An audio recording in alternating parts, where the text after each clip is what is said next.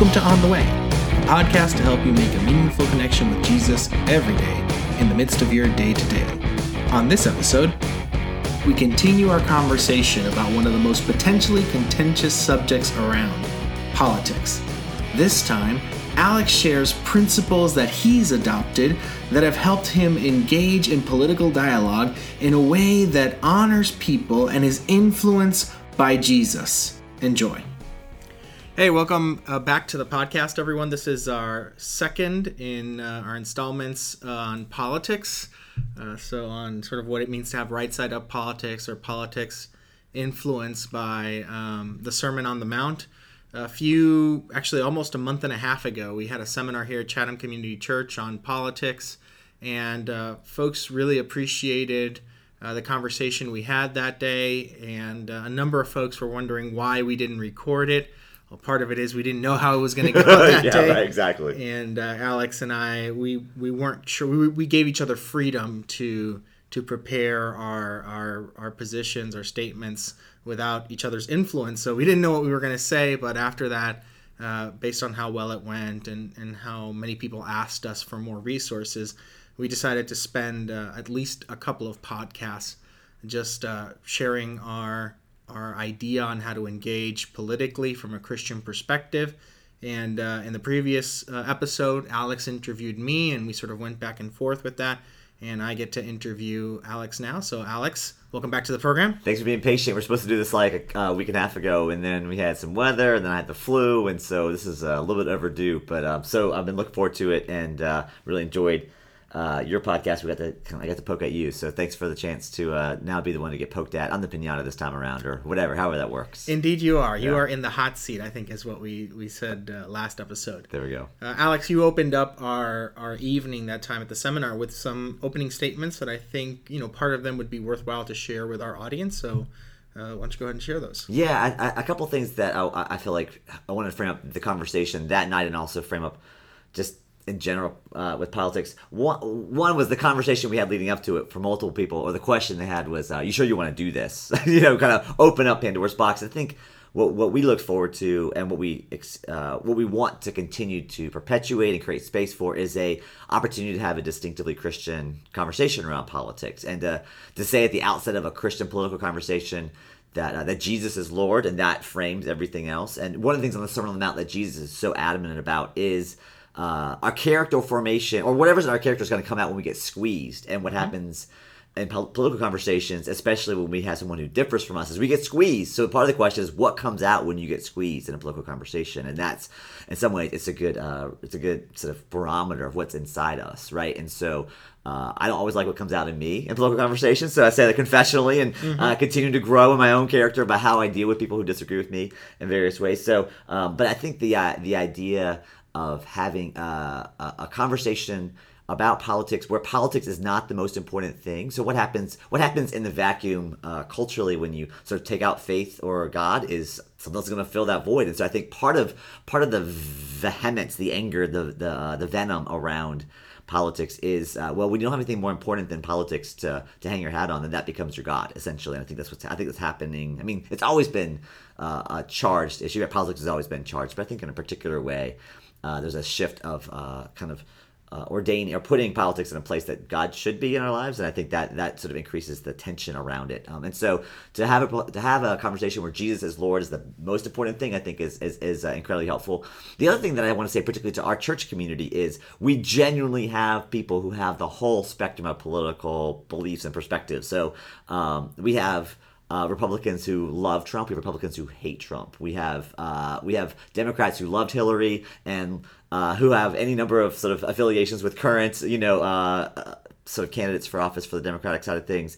Uh, we have we have genuine socialists. We have true out and out libertarians. We run the whole gamut. It's one thing to know that sort of in theory. It's a different thing to actually have that person in your small group, for example, right? And so, uh, seeing, uh, I just want to encourage our community and just people in churches in general to uh, to be open to not be shocked and, and, and to be able to figure out what does it mean to, for me to sort of love and respect and appreciate these people even though we have differences. And you know and one of the things I said uh, in, the uh, seminar space I want to say again here is um, that uh, if you listen to Jaime's podcast from uh, the, the last one that's dropped or listen to this one here, it's likely that we might disappoint people by not either saying things strongly enough that they wish we said more strongly, or uh, by things that they just totally disagree with. And the uh, the invitation to continue to respect, love each other in the midst of even disappointment is uh, is a thing. That's something that is a, is a call on us. Um, and, and, so, and, and, and finally, I, I want to say that part of the reason why we are careful on Sunday mornings to not talk too much about politics, even though sometimes people really push me to do so, is uh, you know like I am uh, my political convictions are a work in progress in a way that my faith in Christ is not and is. I mean, faith in Christ is always growing and maturing, but it's in a it's in it's in one direction in a particular way. And there's a way where my politics, if I'd done this ten years ago, would have been different. And mm-hmm. so there's a way where what we do on Sunday mornings, we want to be more authoritative, more sort of here's here's here's the kingdom, here's the gospel, and have that be uh, have that be a, a big enough thing, a strong enough thing w- within which we're all working out our political sort of processes and application of that politically. Uh, and it's going to look different in different seasons and different times as, as, we as we have different convictions. As our faith grows and matures in some different ways. And so uh, this is also a work in progress. And uh, thanks for being patient with me. And I'm, I'm excited to sort of dig into this. it's, it's been fun. Yeah, I was uh, reflecting on our on the political diversity in our church, uh, which is true not just in national issues, but it's true in local issues uh-huh. as well. Uh, this past week, there was a local vote on an increase, I believe, in the sales, sales tax, tax in right. Chatham County, and uh, which passed. But when you looked at uh, the different sectors in Chatham County, uh, there was, I mean, and there there were votes in both directions in every sector. And it was really close. It was a close vote. It was a close a vote. couple thousand different. But there were there were like two sectors, uh, sort of on this uh, corridor in 15501 which is a main road here in Chatham County, that uh, voted to approve, and every other sector, uh, you know, what won was to not approve. Uh, and uh-huh. so I think uh, e- even in that, I was I was reflecting on that with with someone from the church uh, just the other day. And uh, and they expressed, you know, I just I just don't know how I would have w- under what circumstances would I ever vote to to increase my tax to have more money taken from my, my paycheck, and that reflects a a a, a political thought, a way of uh-huh. engaging in, in, in, policy, where you would have other people in our church, and clearly we do, uh, that would say that they would totally understand why you would vote, uh, and in fact, their their faith would inform them maybe to, in certain circumstances, vote to, to have more money withheld from them. Uh, and so, just even in that, as as as the noise in light uh-huh. of that vote is is coming is coming out, I'm uh, I'm impressed by the diversity and the ability to coexist. Yeah, yeah, yeah. Something I think I've been, I've been, I think I've been pretty proud of our church over the last four years, particularly post-election, to see how that's come out. And in fact, that uh, back in 2016, the the week after the the week after the election went down. Uh, I did not do this on purpose, but one day I had nothing but Trump supporters I just met with. I met like three or four people, and they were all Trump supporters who were shocked and gleeful about what happened. And the next day was all Hillary supporters who were all like, just completely uh, you know, dizzied and I mean shocked uh, in, a, in, a, negative way. And it was it was so interesting to sort of be in this community. And some of them were I think were even in the same small group together to to to, to, to, to hear them working, figuring out or talking about how to sort of be in community with people who disagree with them politically at a pretty charged time. That's something that we've had to have ongoing conversations with, and we hope that this will continue to uh, sort of propagate that and perpetuate that. So uh, yeah, it was fun. Yeah. Well, Alex, you had uh, you had sort of like these core principles um, that guided your your own engagement uh, with politics, but also it was the advice you were giving to us. Yeah, yeah, yeah. So I, I have sort of five posture principles and two policy principles. So that's the there you go. Ah. So so five posture principles and two policy principles. Uh, and so uh, the first one was um, that uh, that everyone who disagrees with me is not an idiot. Like that's a that that to me has to be a, a pretty core thing. In fact, Jesus has a warning about that in Sermon on the Mount that if you call someone an idiot, you're in danger of fires of hell, actually. So there's something about um, demonizing the other that's really easy to do, and uh, that I think as Christians we're called to fight hard to not fall into that trap. Uh, the things that I think are are the truest biblically are everyone everyone who disagrees with me is an image bearer, and everyone who disagrees with me is forgiven at the cross. Like I, st- I start there, even with my people who I disagree with politically, uh, or theologically or whatever. I trying to stay in that place of what does it mean for me to um, to uh, to approach people who have differences with as image bearers and as people who are forgiven of me at the cross. How's that the truer name? And I might disagree with them, um, but that's uh, that's a thing. And I think I think it's true, uh, particularly as Christians who many of whom um, are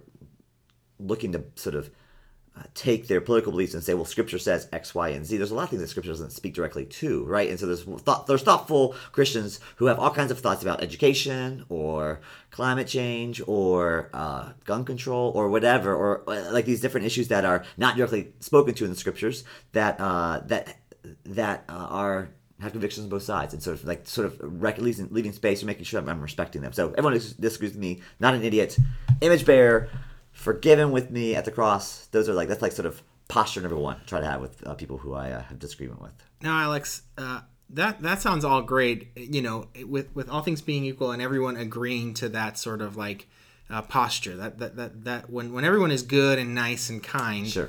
Um, but oftentimes I find that that what leads us to that point where we uh, dismiss people um, eh, or treat them like you know they're idiots if they disagree with us because we've been we've caught flack at times. You know, uh-huh. people who disagree with us have been have been um, not great people to us. Uh, so how do we remain engaged with that sort of um, that sense of uh, graciousness and charity towards people yeah, uh, when it's not only that their um, political position is uh, in disagreement with us, but their political posture is aggressive, antagonistic, or oppressive? Yeah, yeah, yeah. I, you know, I think that's it's a great question, and I think that uh, the, the Christians that I that I have the greatest deal of respect for are the ones who sort of stayed in that gracious place in the face of uh, really nasty opposition. Um, you think about the Nelson Mandela's, you think about the Dr. Martin Luther Kings, the people who've um, and uh, you know just coming out of uh, coming out of Black History Month and thinking about how many Christians have sort of demonstrated uh, tremendous courage African American Christians that are in, you know particularly in, in, America who the vast majority of whom are following Jesus right? And and and thinking about what does it what does it mean to sort of sit at their feet and learn for, from from them about man what does it take to sort of stay in that gracious space? Uh, which doesn't mean that there aren't genuinely um, wrong or wrongheaded things. I mean, certainly not like not everything is um, wise or good or true right? Mm-hmm. so so uh, the question of how do we so, so I think your question of like, what, what do I do with people for whom who are uh, who are particularly uh, just mean, mean spirited, those sort of things. How do I not write those people off? Right, which is what you know. They're an idiot. Is also right. it's a sort of a right, right, right. yeah, yeah, yeah. Uh, absolutely. I, I think that I I think part of what part of what tries to what keeps me uh, soft in those spaces is um, is appreciating that sort of uh, and hoping that for people for whom I think are genuinely or just wrong. Uh, that God's not done with them yet, and I have hope for that, right? And that, that that that that keeps me in a posture of hoping the best for them, even if I disagree with them, and even if at the end of the day there's not, we're not even able to not able to shake hands or agree agree amicably, right, or disagree amicably. Um, what does it what does it mean to sort of say, okay, Lord's not done with that person, nor is Lord done with me yet, and and and to be kind of open handed with what with being works in progress. I think that helps me to sort of stay stay humble in that space, stay soft in that space.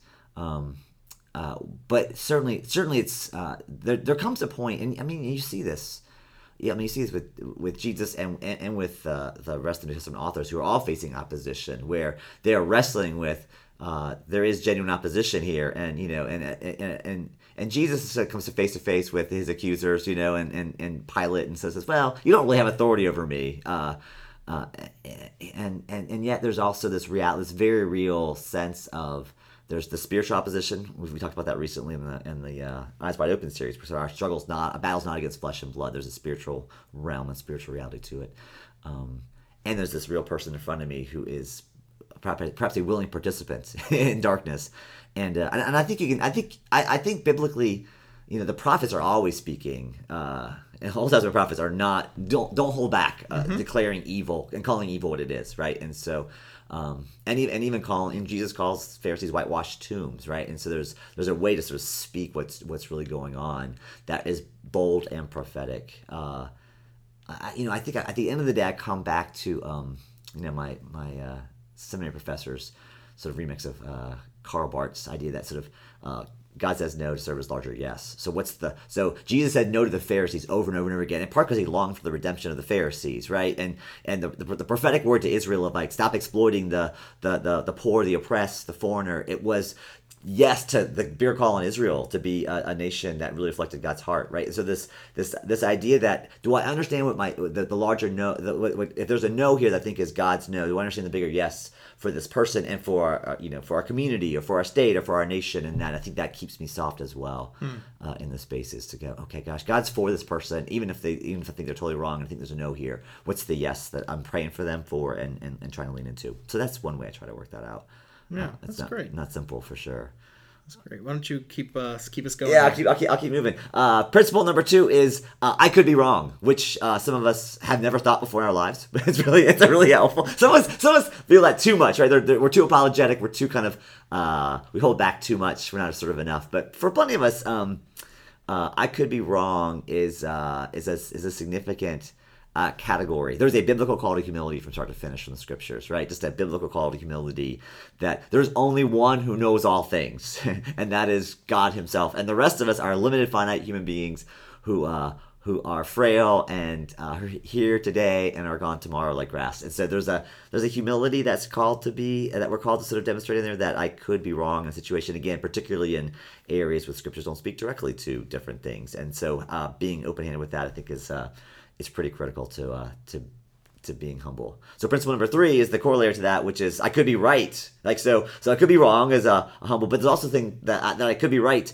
uh, and, and, in which case there's a tremendous responsibility to to wield that in faith, hope, and love. To mm. to wield rightness in faith, hope, and love. Uh, I I heard a uh, man. I heard a talk once. It was on a cassette tape. That's how long it was. That's how old I am. It was on a cassette tape, and uh, and and, this, and the speaker was talking about um, this realization he had where he said, I'm the least like Christ when I'm right. I'm the least like Jesus when I'm sure I'm right. He said, Beware of me when I'm right, and beware of you when you're right. Mm. And that mm. was a it stuck with me because uh, it was just so it was so powerful. So it, it, felt it was it felt so yes like Jesus, and it's up with the Spirit, and uh, and it unfortunately reflected my own experience of like, well, I'm sure I'm right. I have I, I can justify any number of ways I treat people or whatever because I've got this thing that I'm sure I'm right mm-hmm. about. So this uh, this idea that uh, I could be wrong, there's a call to humility, and I could be right, and I'm called to be humble in that space as well, and to sort of wield rightness in a not as a tool, but as a as a gift. And how do I do that in faith, hope, and love, and being aware of the different ways I'm tempted to sort of justify almost anything or any posture, attitude of when I'm pretty sure that I'm right. Yeah, I think uh, uh, another thing to, to, to sort of temper that is that not every issue is a right or wrong issue. Uh-huh, uh-huh. Uh, That's right. You know, there there there are issues where it's um, a preference or what I think is best, mm-hmm. um, but a, a, multitude of avenues will reach the same goal. Uh, and I think there's a lot, and this is uh, just natural in the process, in the political process. I think uh, there's a lot that's become completely polarized so that there can't be any middle ground, there can't be any compromise, there can't be any even any recognition that the other side accomplished something That's because right. it's our way is the right way and their way is the wrong way instead of we all have well we don't all have but on certain things we both have or all three of us have or depending on the issue uh, a similar goal. We just have different ways of getting there. Yeah. Yeah well and i think that um that enshrining of of uh of our way of accomplishing the thing. That's that's that's, that's all that's all part of the uh, taking ourselves way too seriously in a sense, right? I mean, not that politics isn't serious and has significant consequences, but there's the the enshrinement of sort of uh, not of uh, of our way and yeah, and that like there that uh, not allowing there to be space for different ways to get to the same goal, but so saying that's not just the goal, but how we get there. And my, my way to get there has got to be the right way. And, and to say, you know, not everything's a right and wrong kind of issue. There could be there is, there could be um, times and seasons, or or even like times and places right in our in our country's history where this like uh, an approach 100 years ago and approach today would uh, are it worked 100 years ago but was right 100 years ago but it's not right today because so many things have changed right or even 50 years ago or even 20 years ago and there's mm-hmm. so like allowing latitude for that I think is really really mm-hmm. important. And yeah. what was best 100 years ago is no longer best. That's right. That's right. Yeah, yeah. Yeah. Um, principle number four, kind of posture. Principle number four is uh, no political party is the perfect kingdom of God. Right. So since the since the United States is not the kingdom of God, but they're separate things, that could, that's actually hard for some people. That's true. Okay. So kingdom of God, United States of America, two separate things. So I would say that each political party uh, has policies that are resonant with the kingdom of God, and each political party has positions that are dissonant with the kingdom of God. So you got political parties. They're all made up of image bearers, uh, fallen image bearers, and so uh, our um, in the United States, I would say that so, uh, uh, both political parties, both major political parties, I would say have things that I would say are resonant with the kingdom of God and are significantly dissonant with the kingdom of God. And and I think, uh, or put differently, all political parties have sinned and fallen short of the kingdom of God. Right? That that, that I think that there's people of faith that are walking very faithfully with Jesus and both political parties and praise Jesus, right? That there's salt and light in both political parties, people who are earnestly seeking the Lord, praying. Uh, and I do think that part of the responsibility of Christians and who are committed to political parties um, and who have a deep love for political parties, I think there's a deep responsibility to be, to be a prophetic voice in the political party, to, to recognize where there's dissonance in the political party and where possible, where necessary, to sort of call that out to close that gap or to name those things and to recognize those things. I think I think Christians need to be the most honest about the shortcomings of the parties they're most affiliated with and most attached to. Mm-hmm. Like I think Christians need to be the most honest with like yes, I'm a Democrat or yes, I'm a Republican and here's what I love about my party and here is here is what grieves me because I know it grieves the Holy Spirit because I know it's not like I know this this particular aspect of the of the party's history or current practice or current policies.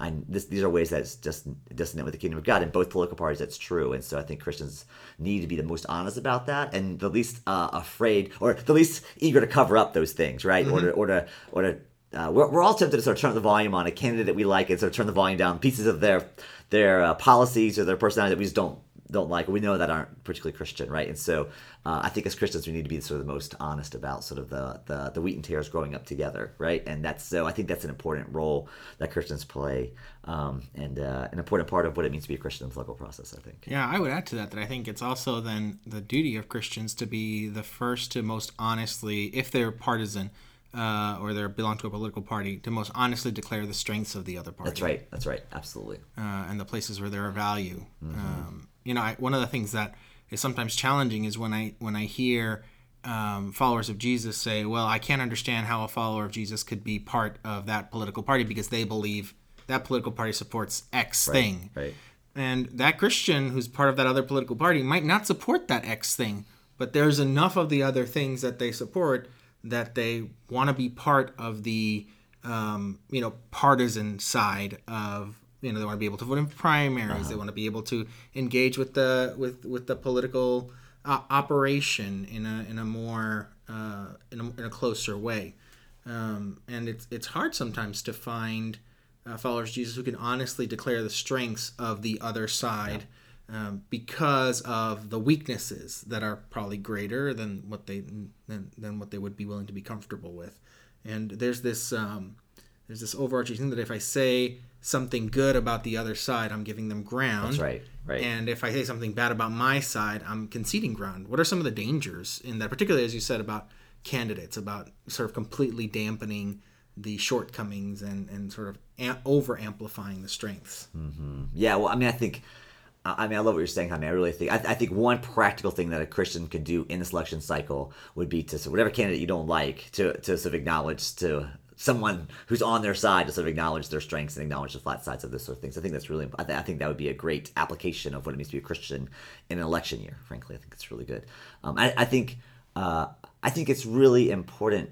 Uh, your, your question, what are the dangers? I, I, I, just think it's really important for us to, um, to have eyes wide open to, uh, the fullness of what's happening in front of us and to not sort of uh, we were ta- the other night we are talking to my small group about um about oh gosh something about like not being deceitful giving up deceitful practices or something like that and not and not lying. And i said you know and we said well the person you're the person that you lie to the most consistently is yourself and you're you're really good at it and you're really good at convincing yourself of whatever you want to believe to be true. And so i think that could be i think there's ways that when we um, when we drink the Kool Aid and go all in on a political party, political candidate. Again, I'm not saying this, I'm not saying it's wrong to work on behalf of a party or to to you know get out the vote and knock on doors, all those sort of things. But I think when I think when we uh, don't do that with the full realization that this is not the kingdom of God or this person is not the not not not the Messiah. There's a there's a sinner here that I'm talking about uh, and that I'm getting behind, and uh, if we're not willing to acknowledge that then what happens as, as you go along, you see this all throughout history.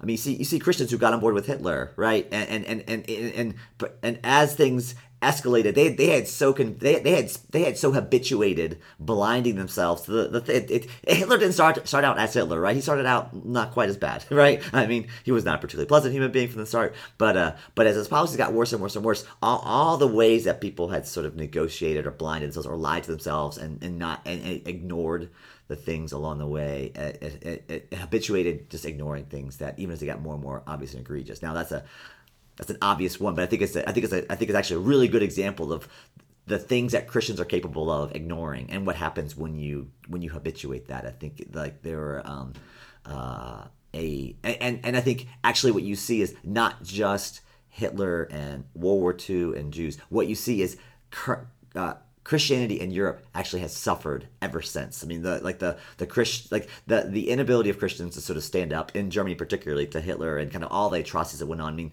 so like the the church in Europe has not been the same since sort of two major world wars, and there's a whole lot of reasons behind that. But one of them I think really was. Um, sort of how many Christians. Now, obviously, there were some really faithful Christians, Dietrich Bonhoeffer and other folks who were working hard in Europe in this in that season. But you see the consequences of what happens when Christians don't stand up uh, and aren't awake to uh, and honest about what's really going on. So I think that's uh, uh an extreme example, but a very clear one where um, there's a flat side, there's a danger. Um, and there's lots of small there's lots of small ways that plays out in other other situations as well that aren't quite as dramatic. All right, principle five. Uh, principle five is there's a time to back down and a time to make a stand and it might be sooner or later than your natural inclination, depending on your personality. Some of us love a good fight, and if you're not sure if you're one of those people, you can ask your friends. I'm sure they'll be glad to tell you. Uh, and some of us run away from anything that smells remotely like conflict. And throughout biblical history and and kind of post biblical history, there have been people that God has called to step into battles who hate battles and ran from them and would not sort of be inclined to them. And there's been times when God has call people who are who love a good fight and God's leveraged that and said, "Yeah, jump in," or or or or, said to a fighter, "It's time to retreat," or "It's time to sort of you know sort of submit or quiet down." Or, this is not your fight. This is not your battle to fight. And so um, either uh, either or both of those might not be popular with people around you, right? There might be you might feel like it's time to take a stand, and everyone around you is saying no, but you have a deep sense that like no, God's calling me to take a stand, and you might be like you might feel like you know what, no, I'm not going to fight this battle, and everyone around you might be disappointed because they, they look to you to fight the battles for them, and I think um, there's I think a, a posture that, that principle posture of like I am I am following sort of the Lord and and and, and understanding uh, where He's calling me to step in, and uh, that again it may or may go contra my natural inclination, and it might be contra the people around me's desires for me. But uh, but I think there's a call. Uh, in, in, in principle five to be to be both ready to step in and ready to sort of submit quietly to the Lord first on behalf of the Lord first and foremost uh, as as uh, situation sort of demands. So those are my five principles, right? That, that, that's my uh, that, there's that's number five. Can I press in on that last one for a little bit, please? So so that how do you mesh that one with the print with the thing you shared earlier that we are best at lying to ourselves? Yeah. So then how how do we guard against deceiving ourselves about when it's time to stand and when it's time to retreat? Yeah, that's a great I mean, that's a great question. So I do think that there uh, you know, I'm talking about sort of it may or may not be popular to people around you, and and, and I do think community could help us right with that. I just think at the uh, so I think having people who know us well enough uh, that we can sort of process or share, or say like, hey, I'm I'm feeling I'm I'm I'm really feeling upset about this. I really feel like I'm, I'm, I'm i want to step into this. People around you that you know could be a check to you. That can be helpful, um, or it could help you to sort of know if you're overreacting, right, or when you step down. So I think I think community can be helpful in that. Um, but at the end of the day, like you know, we have a responsibility before the Lord um, to live surrendered lives, right? So surrender is surrender is the first uh, surrender is the first thing that Christians do in baptism, and in some ways, I think it's the posture we're called to for our entire following of Jesus, right? That we're that we live as surrendered human beings before Jesus. That that the, that uh, uh, we follow one Lord and one Savior and one King and one Master, and we serve it. We serve at we serve at His good pleasure and no one else's, including our own whims mm-hmm. our own desires. And so, what does that mean to sort of live to live surrendered and submitted lives as a posture politically before the Lord?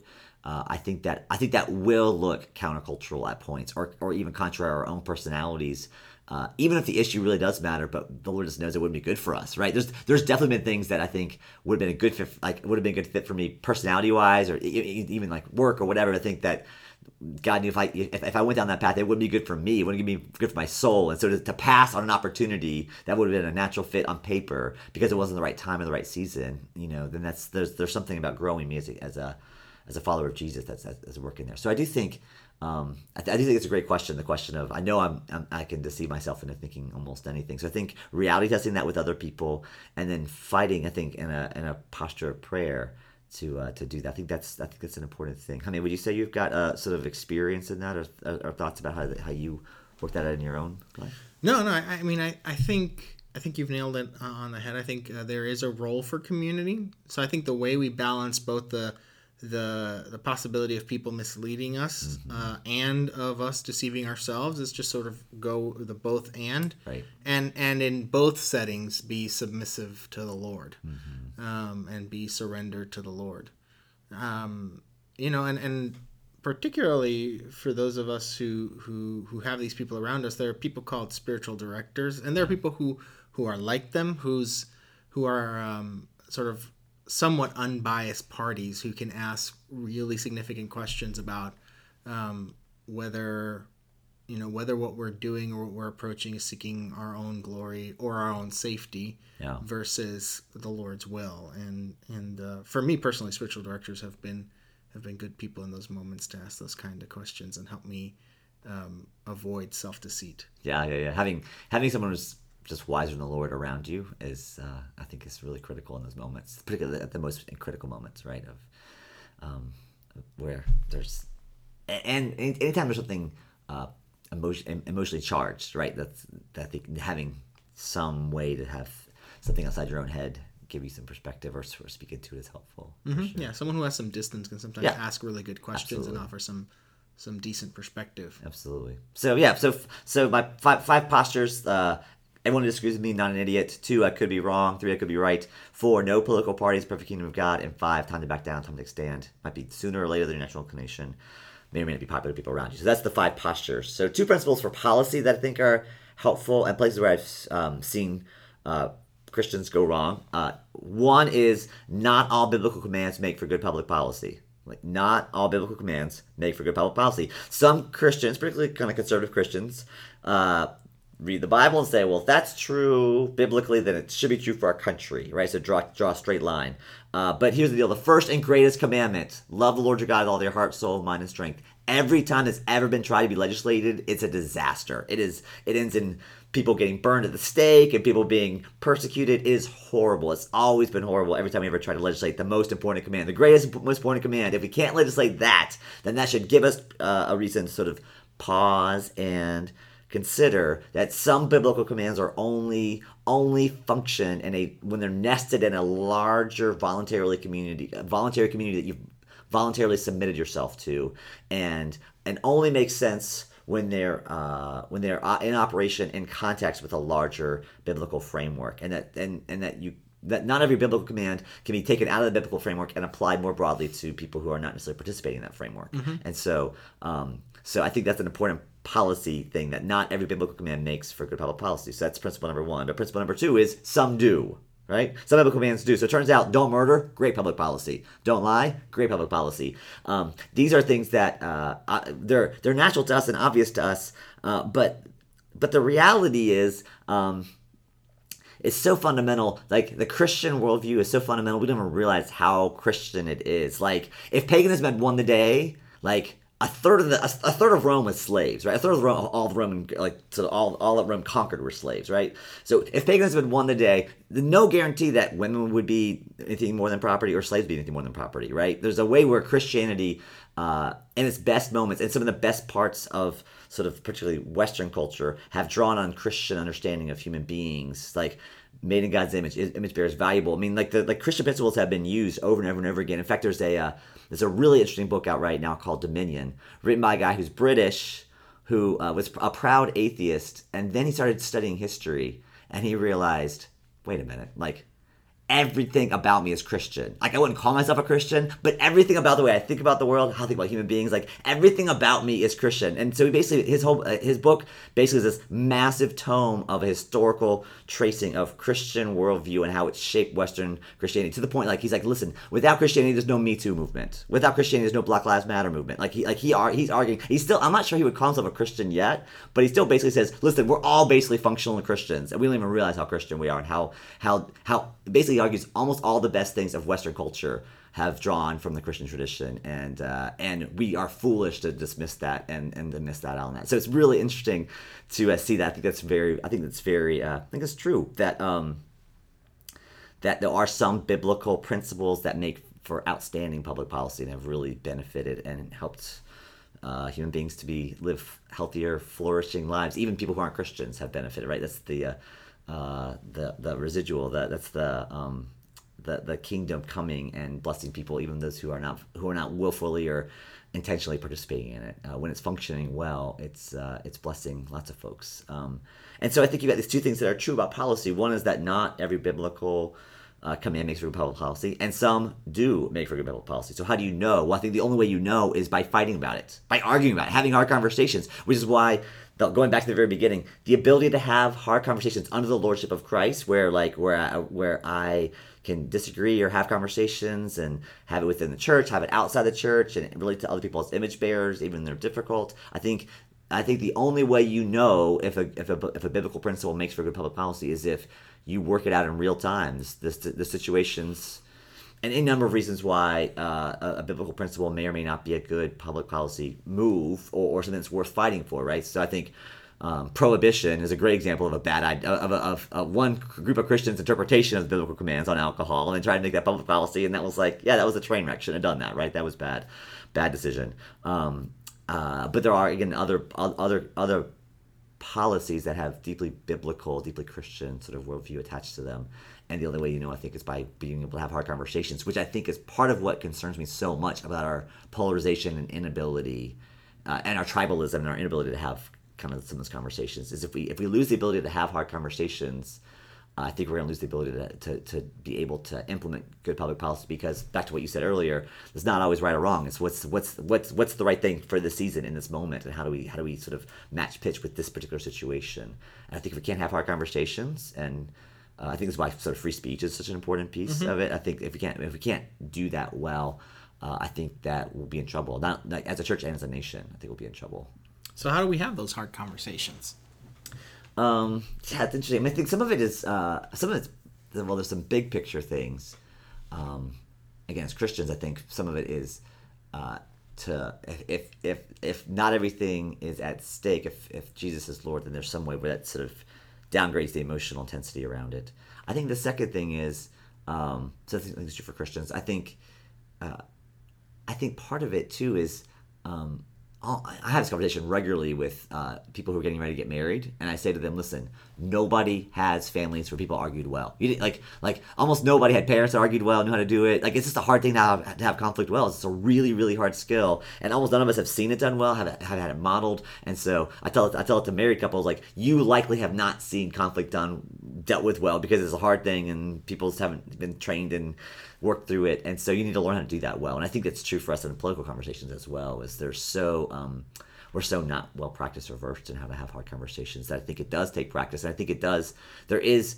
Um, I do think that, that I think I think that there is a, a real, real value in not just uh, not having not not having difficult conversations or avoiding contention. This is one of the things I think um, I would say as a church, we've managed to not have major conflict around politics, but I'm not sure that we've engaged as well as we could have around mm-hmm. difficult conversations. And some of that, I think, is we know that we're not.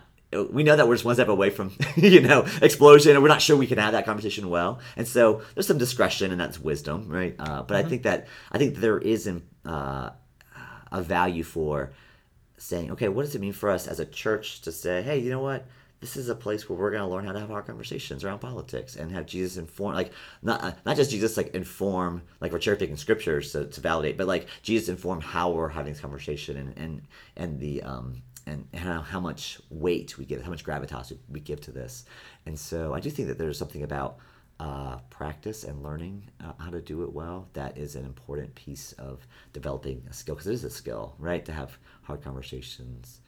Well, what do you think? I mean, what, has been your experience in terms of seeing people grow up into having difficult conversations where there's genuine difference of opinions about how to solve important problems? I mean, I think the ability to uh, remain um, separate, so to not personalize disagreement, yeah. Yeah. is is um, is key. Uh, I mean, it's the like um, not everyone who disagrees with me is an idiot. I think it's also the flip side is true to not believe that just because they disagree with me, they think I'm an idiot. Mm.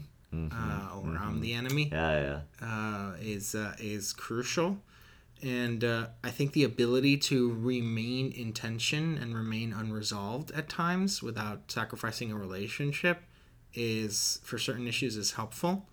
Uh, so, so that belief that there are you, you mentioned it again is that uh, not everything is right or wrong. Something sometimes it's uh, difference of opinions or what's best now. We disagree on what's best now um, is is helpful, and uh, and then the the ability to or the awareness of what are what are the hills that we're going to die on mm-hmm. in terms of who we're going to surround ourselves with um, so there are people who will take the uh, I can't believe you would support that political party and uh, without or that candidate without engaging in dialogue then turn that into i'm not sure we can be in relationship with right. one another and there may be times where that leads to that because when you dig deep into um, what this person thinks when they support that political party or when they support that candidate,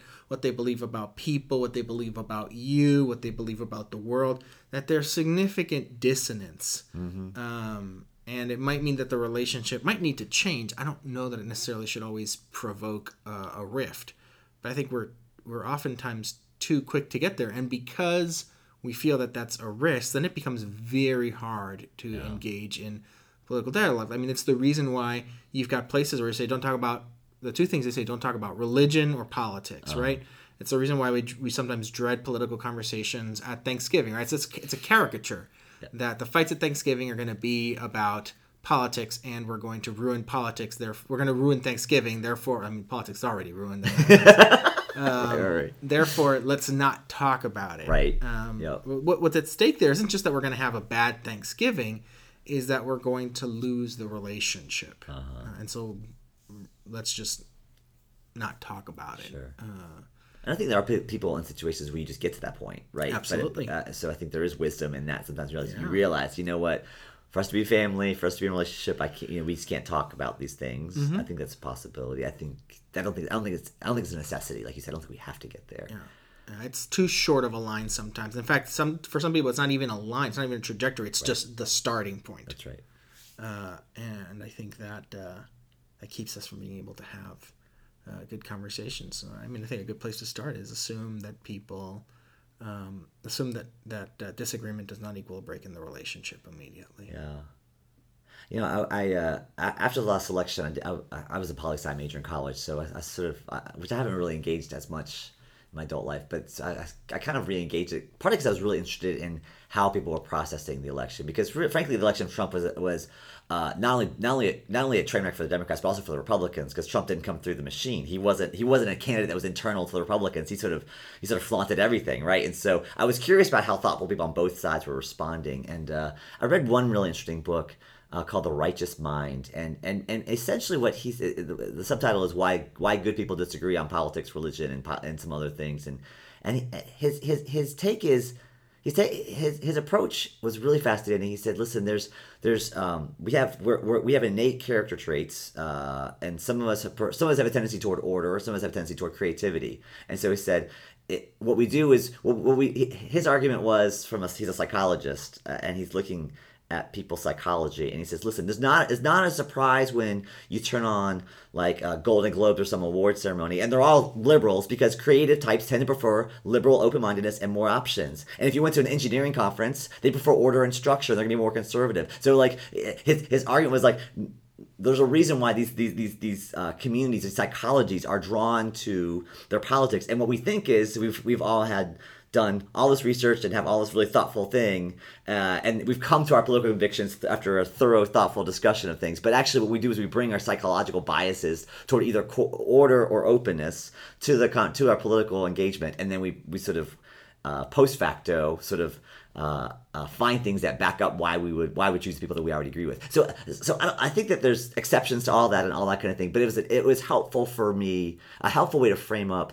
Uh, there's ways where we um, want to again sort of crown our position as the logical correct one. And i think it's part of the humility for me is recognizing you know uh, there's, there i have some personality drawings. There's some just some ways that i'm drawn toward either toward order or toward more openness and, and, and kind of creativity that are gonna um, draw me to one political party or another or person or another that uh, that may or may not be grounded in anything that's like super thoughtful and thorough research. It's just my personality right? Personality preference.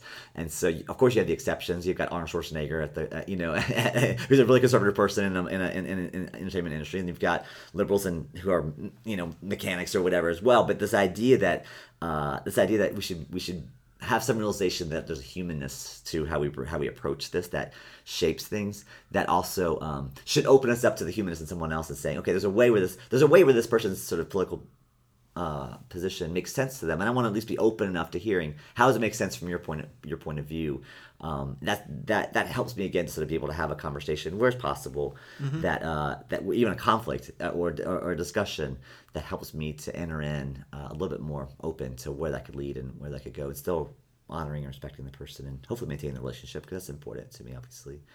Uh, I'd rather not sacrifice relationships over politics. Uh, I think that's a rare, hopefully, you know, mm-hmm. very rare along the way. Um, yeah.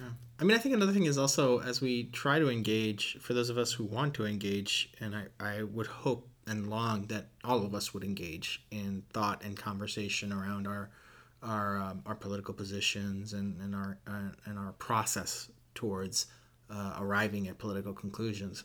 Um, you know, it, it, would be good advice to not start talking to folks who are naturally uh, uh impatient or naturally com- naturally um, unable to have good conflict. Mm-hmm. Uh, you know, there's there's a good chance, and this is not a, a, blanket statement, but there's a good chance, this doesn't apply to everyone, that folks who you've seen or were in your life who are generally kind, loving, thoughtful, um, uh, charitable towards people they disagree with mm-hmm. in other areas will be the same politically. Mm-hmm. Uh, in, in their in their in their way to listen and talk politically. So you know if you're looking to refine um, your ability to engage politically, your ability to think politically, your ability to talk politically, it'd be good to find people who already um, have uh, have a posture or an attitude that you aspire to, because it's likely they have it also politically, uh-huh. and they can ask you questions, help you refine.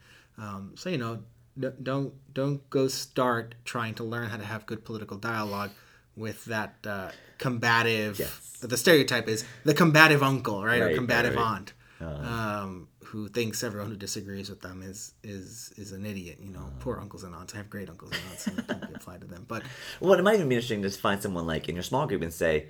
Uh, hey, I think we disagree politically, but I, w- I want to learn how to have better conversations around this. Can, mm-hmm. we, just get, can we just get lunch, get coffee? You might even want to just frame it up that directly and say, you know, I think there's some differences, but I but I appreciate the ways you engage things, and I want to. I'd, I'd love to have a conversation where we could just have a, have a conversation about it and hear about you know and I think you do that in a charitable way that sets the stage for I want to have a charitable conversation over differences. I think that's that's that, that would be a step toward learning how to have different conversations. We have genuine differences. Yeah, yeah. There's actually someone here at church who did that with me, not about politics specifically, uh-huh. uh, but about uh, uh, race and ethnicity. They uh-huh. Uh, they just sort of took. We went out to lunch and they just asked me some questions and just wanted to listen to my story. They, they didn't agree with certain they didn't agree with certain things, but there were moments, and I think this happened for both of us, where we appreciated hearing the other story, hearing the other's thought process, and it was like, huh, I never thought about it that way. I can see how that would lead you to conclude these things. That's that's that's interesting. Yeah. Um, you know, and I think we both understood each other a little bit better uh, at the end of that conversation. So I, I appreciated that person reaching out. Yeah, that's great well, as we head into uh, uh, election cycle, election year, uh, my, my prayer, my hope is that uh, we'll be able to have good conversations, right, over the next few months and create space in our church and beyond that. To, uh, man, my hope, my prayer is that Christians in this election cycle can be salt and light, which is what Jesus calls us to be in in in the Sermon on the Mount. That we will demonstrate that in a particularly, even and especially in a particularly charged election year and election cycle. And maybe this uh, this little conversation will be a small part of uh, the larger work of people's lives. So, Jaime, thanks for hosting. Appreciate it. Thank you, Alex. All right, folks, if you like what you hear, feel free to let us know, uh, share it with someone, and uh, stay tuned for the next episode of the On the Way podcast. Bye bye.